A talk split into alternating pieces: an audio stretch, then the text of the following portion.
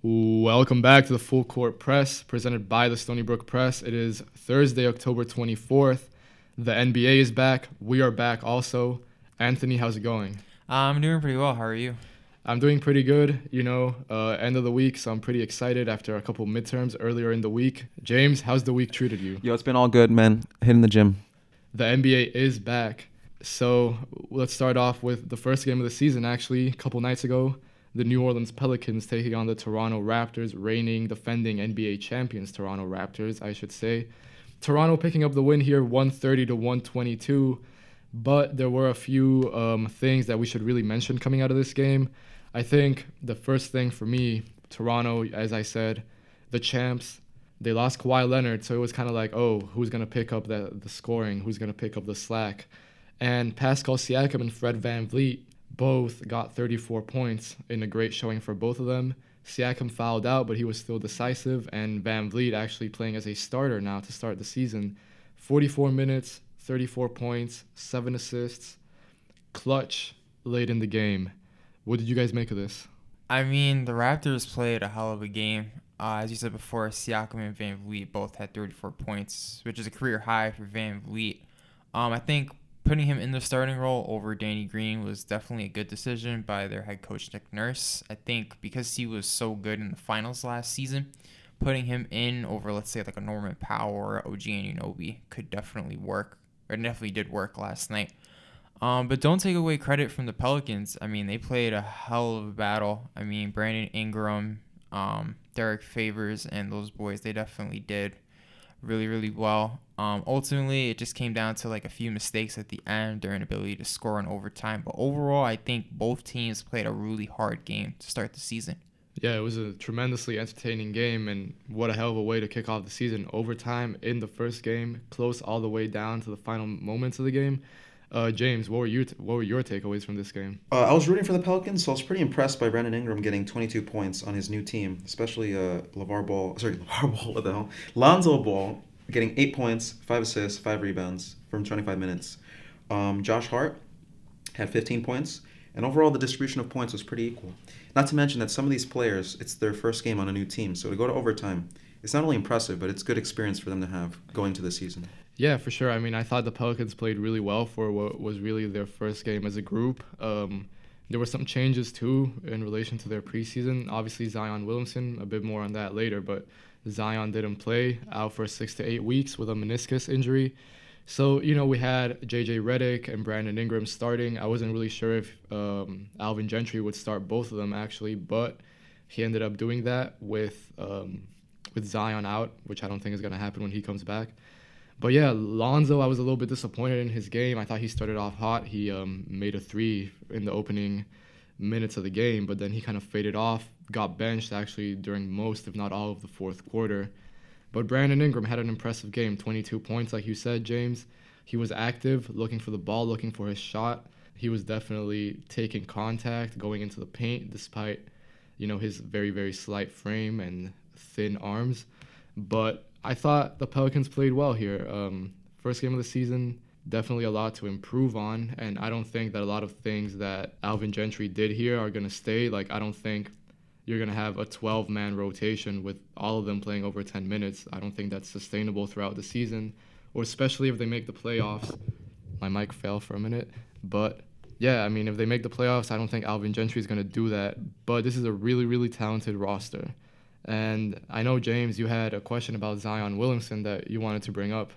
All right, you reckon this is going to be the biggest injury in his career, or there more to come because of his play style? Like he's got that Derrick Rose explosiveness about him.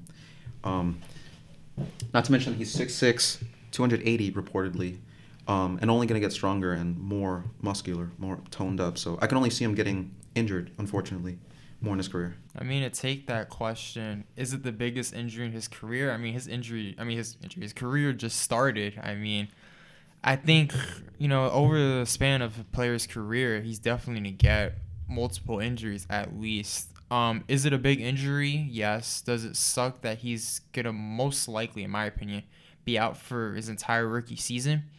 Yeah, that sucks. But um, look at the previous players that have had similar injuries. You know, Blake Griffin and Ben Simmons, for example. They both had similar knee injuries, and they both had to miss their rookie years, and look how they turned out. You know, I think Zion Williamson should not rush to come back. I think Alvin Gentry and the Pelicans should take his injury like you know one day at a time, and hopefully Zion Williamson will definitely return to full strength. The thing is, like the area of the injury is pretty severe, but the actual severity of the injury is only six to eight weeks. What kind of, you know, injury is waiting for him if he plays at 110 percent? I mean, when you play at 110%, you just kind of have to go with what, you know, what the hits are, you know. If you don't get injured, great. If you do get injured, it sucks. I mean, do you want Zion Williamson to miss the entire season? No.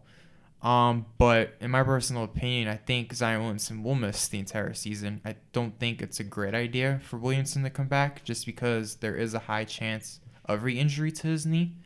So, my personal opinion, I think the Pelicans should just shut down Zion Williamson, let him come back next season. Hopefully, next season he could win Rookie of the Year and he can advance his career from there. Yeah, my personal opinion is that Zion, um, as we saw at Duke when he injured his foot, actually, we all know about that game against UNC. Um, you know, his shoe literally exploded and he got injured. He was back quickly. There were people saying, oh, Zion should just shut it down for the rest of the season. He's going to be the number one pick, anyways. Why risk coming back and getting injured? And Zion said, hey, like, I want to play March Madness. I want to play the NCAA tournament. I want to be a part of that with my teammates. Now, is that going to be the same case in the NBA? I really don't know. Um, the Pelicans are going to have a lot more control over their player and their players' decisions than the Duke basketball staff did, I would imagine, mainly because Zion is now a multi million dollar asset for them. So should Zion play for the rest of the season? Selfishly, I hope he does. You know, I can't wait to see him in the NBA. He looked like a wrecking ball during preseason. But if there is a risk of him getting injured or re-aggravating that injury or just not making sense from a Pelicans basketball standpoint, then yeah, they should shut him down for the rest of the season. I mean, Anthony, you said Ben Simmons, prime example. Blake Griffin worked for him as well. Michael Porter Jr., too early to tell, but he looked good in preseason. So I think that one year of getting, um, you know, used to the NBA lifestyle, I think that can be just as useful as being on the court. So, you know, it will be interesting to see if Zion does come back after this six to eight week period. Personally, I don't think he is going to come back. I think that in six or seven weeks, maybe even a bit less, the Pelicans are going to put out a statement and say, hey, you know, Zion's been shut down for the rest of the season. I mean, worst case scenario, you don't want Zion Williamson to go through what Kevin Durant did with the Golden State Warriors. I mean, Durant had an injury in the playoffs, and whether or not he rushed to come back, you know, we will never know. But either way, he came back against in the finals against the Raptors, re-injured himself, and now look at where he's at. He's now out projected for the whole season, and that's potential uh, career, a potential part of his career that's now lost you know, Zion Williamson, yes, he hasn't played in the NBA yet, but you don't want that kind of scenario to happen to him, too. So I think for the Pelicans, the best decision is just to play his injury safe. Um, if you can shut him down, I think they should until he's like 100% healthy, and then he should just play from there. Okay, really unrelated, but I'll get to my topic. So LeBron James wanted to switch from 23 to 6, and the NBA wouldn't let him. No, sorry, Nike wouldn't let him because they had already printed too many shirts so that's the power that sponsors have in the NBA. So no one's going to force Zion Williamson to play, but you reckon that you know his sponsors won't say, "Hey Zion, get back on the courts as soon as possible." Will influence him? Well, I mean, I think it's definitely a possibility, but it's not going to be something explicit. It's not going to it's not going to be something that we know about or that's going to be publicly discussed. I feel like I know that a bunch of people said during Ben Simmons' first season in the NBA um, before they shut him down that hey, um, if Simmons wins Rookie of the Year, then he can get some sort of bonus from his Nike contract or something like that. So it's definitely a possibility, but all we can do is speculate. But that's the fun part of basketball, speculating. all right, moving on to the next game though.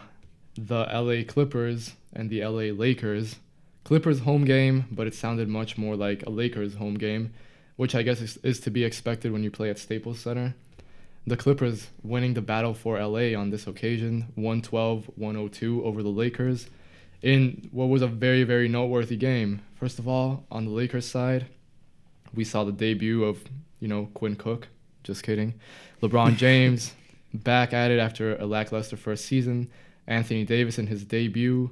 Dwight Howard coming back to LA, putting up some minutes for them. I didn't really like that, but you know, it is what it is. Danny Green, who had a great game, 28 points in 32 minutes. I did not expect that at all. Um, if I'm not mistaken, that's his career high in the league, actually. And the Clippers, obviously, Kawhi Leonard back at his best, picking up where he left off last season. Montrezl Harrell, Lou Williams, Patrick Beverley. Great, great showings from them. And keep in mind, they didn't even have Paul George, who is their top two. I'm sorry, who is their complement to their top guy in Kawhi Leonard. And he's an all star.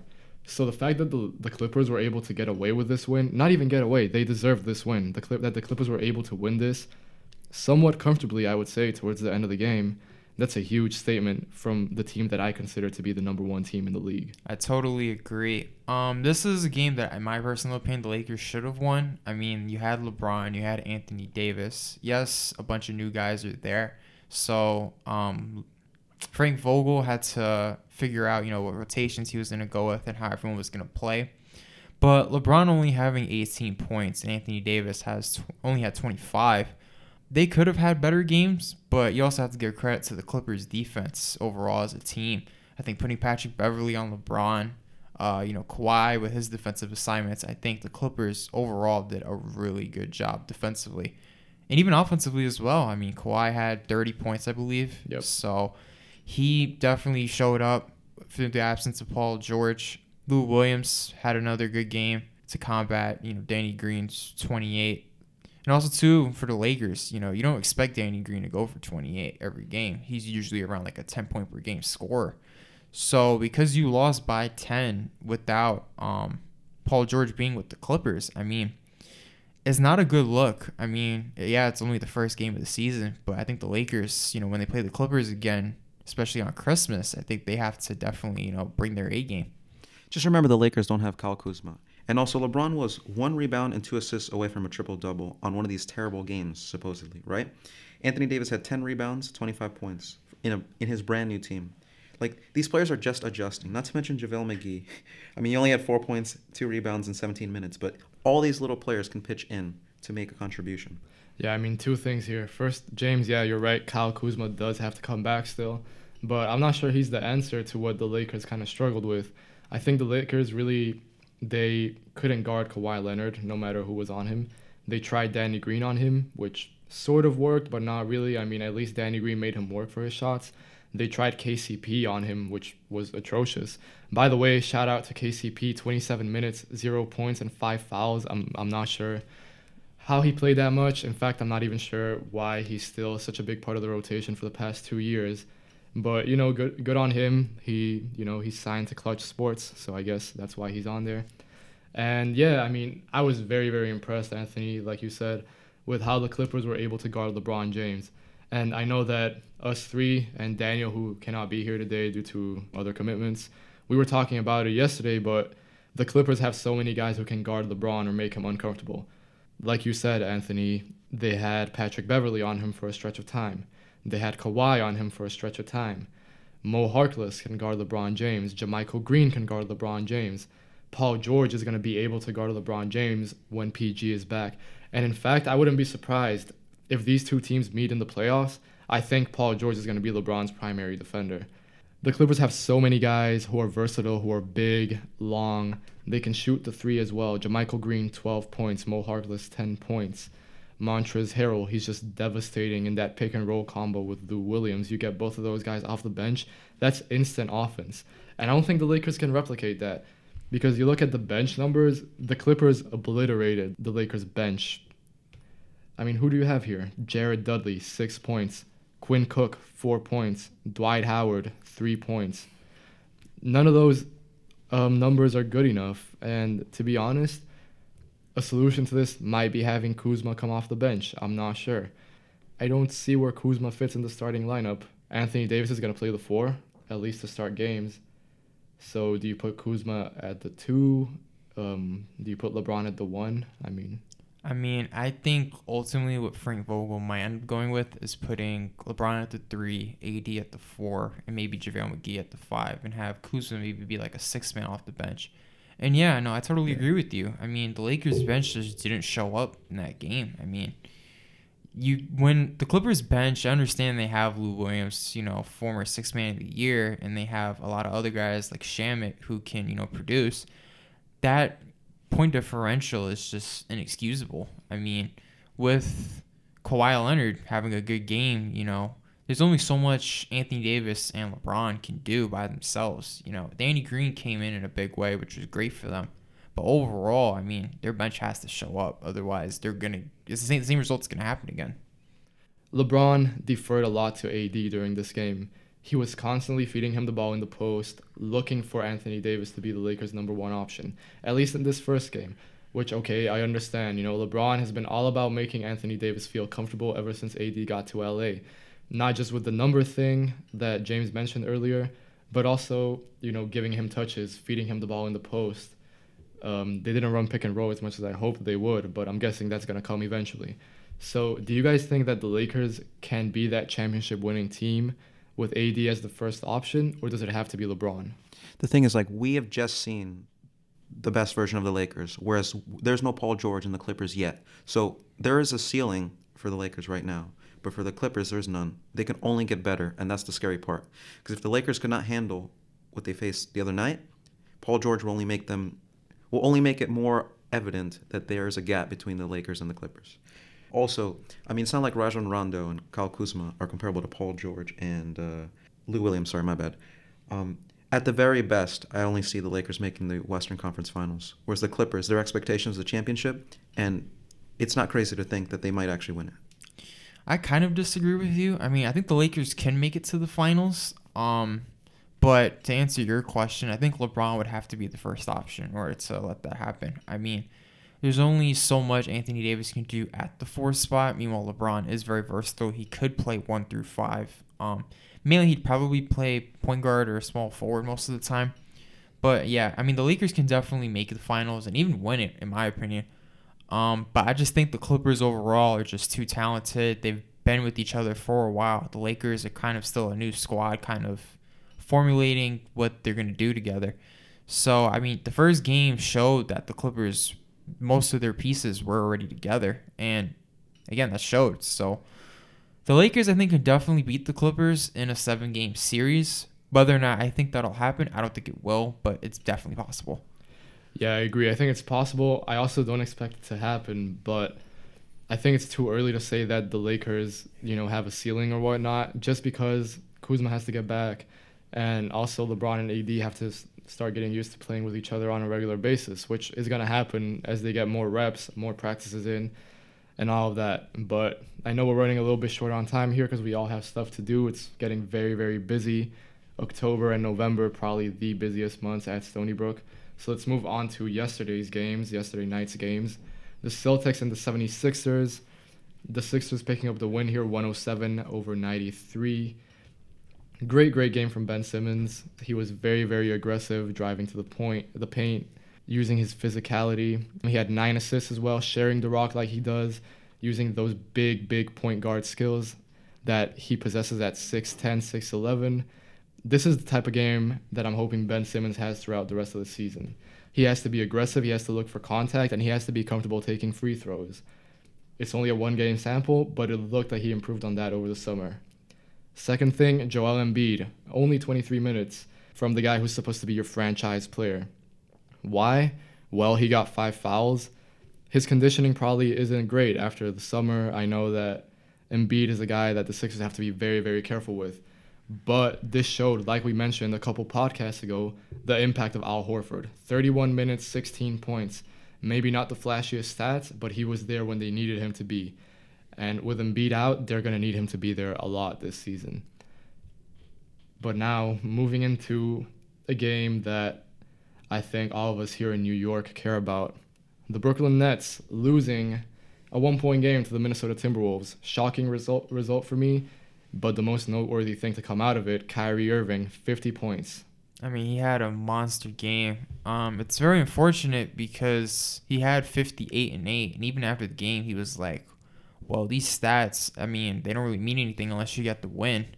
Um, Kyrie You know, he slipped on the last play and he did get a good look in then overtime. But I mean, the Timberwolves don't, you know, don't sleep on them too. Like they had a really good game as well. Um, I think their coach, I'm forgetting his name off the top of my head, but Ryan he- Saunders. Ryan Saunders, there you go. Um, he definitely had a great game plan um, for the Nets coming into their first game. I mean, yeah, Kyrie went off, but the rest of the team overall is pretty. Um, the rest of the team really didn't show up. So, I mean, it was just Kyrie versus the Timberwolves, in my opinion. So, Timberwolves were able to play a better team game. Do you think Kyrie slipped on the last play, or do you think it was on purpose? Um, why would it be on purpose that he slipped? I thought it was like a street ball type move. Um, he like fell. He had uh, Josh Okogie, I believe. He had him committed, and then he just swiped it away. I mean, he found his balance pretty quickly, but Kyrie's such a magician with the ball that I think either of us could be right at this point. But I'm pretty impressed by Kyrie Irving. However, it did go to overtime, so and he is the main option right now, only until the playoffs. Then they'll have KD. But I don't I don't Well, get why maybe. people are, They might have KD. right right I agree. But like people act as if Kyrie did this with you know four other All Stars in his team. Like he's the only reputable player on that team. So, in my opinion, although it might- might seem harsh, that was my expectation of him. Um, 50 points not every night, but on opening night, 50 points from Kyrie Irving. You know, it doesn't shock me. I mean, the Nets have good role players. You know, Spencer, the Spencer Dinwiddie's and Caris LeVerts of the world, and the Jarrett Allens as well. They just didn't show up as much as Kyrie did yesterday, and I think if they played better games, I think the Nets definitely would have won this game easily. But like I said before, you know, don't sleep on the Timberwolves. I mean, Wiggins had a pretty good game. Karl-Anthony Towns had a pretty good game. And you know, their entire team, like combined, was able to overcome Kyrie's 50 points, which was definitely very good on their part. Karl-Anthony Towns had a monstrous game, but I expected that from that from him. I want him to take that step forward. I want him to be able to lead the Minnesota Timberwolves day in and day out. But you mentioned Andrew Wiggins, and I think he's just such an interesting player because you look at him and it's like, wow, like he's so athletic, he can score, he can handle the ball, he's got all the tools to be able to play defense. But for some reason or the other, he can't just seem to put it all together. Last night, I believe he took 27 shots and he scored, let me look it up here real quick, but he got 21 points on 27 shots, which is terrible efficiency. I mean, it's awful. But you look at his actual game, you look at how the game developed, and he helped the Timberwolves win despite such horrible efficiency. I mean, in overtime, in the fourth quarter, he was getting to the rim whenever he wanted to, and he was drawing fouls and making things happen.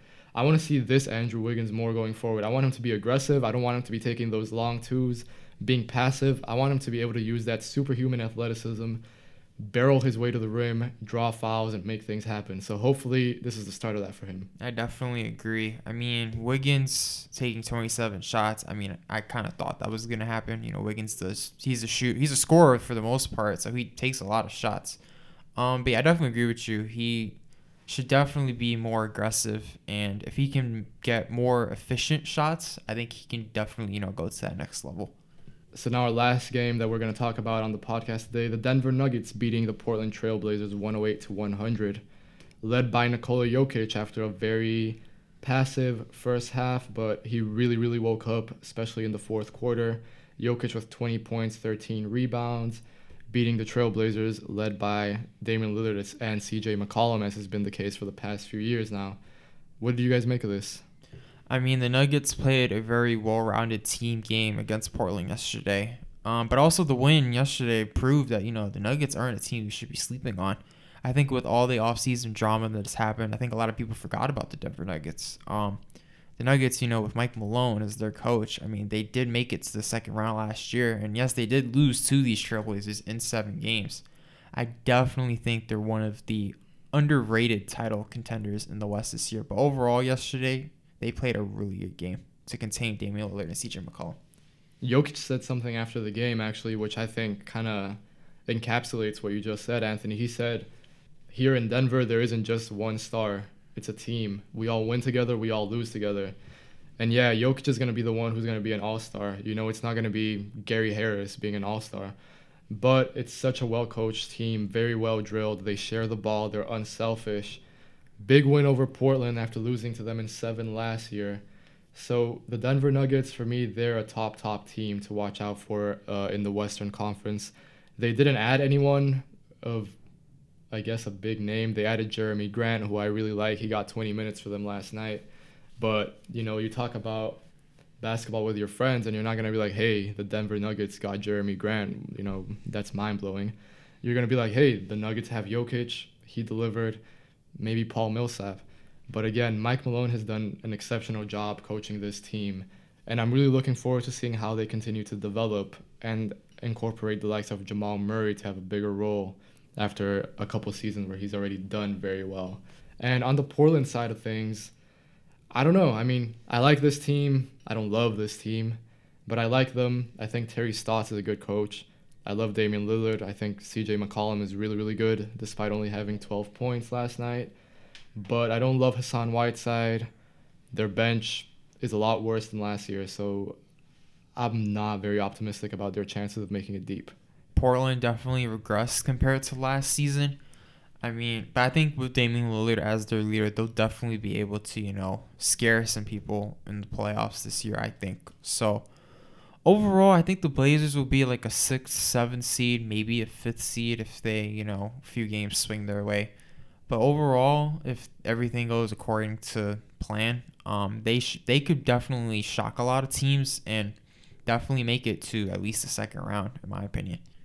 All right, that's a wrap for this week. Um, we hope to see you guys next time. Tune in when we cover the NBA week two. See you then.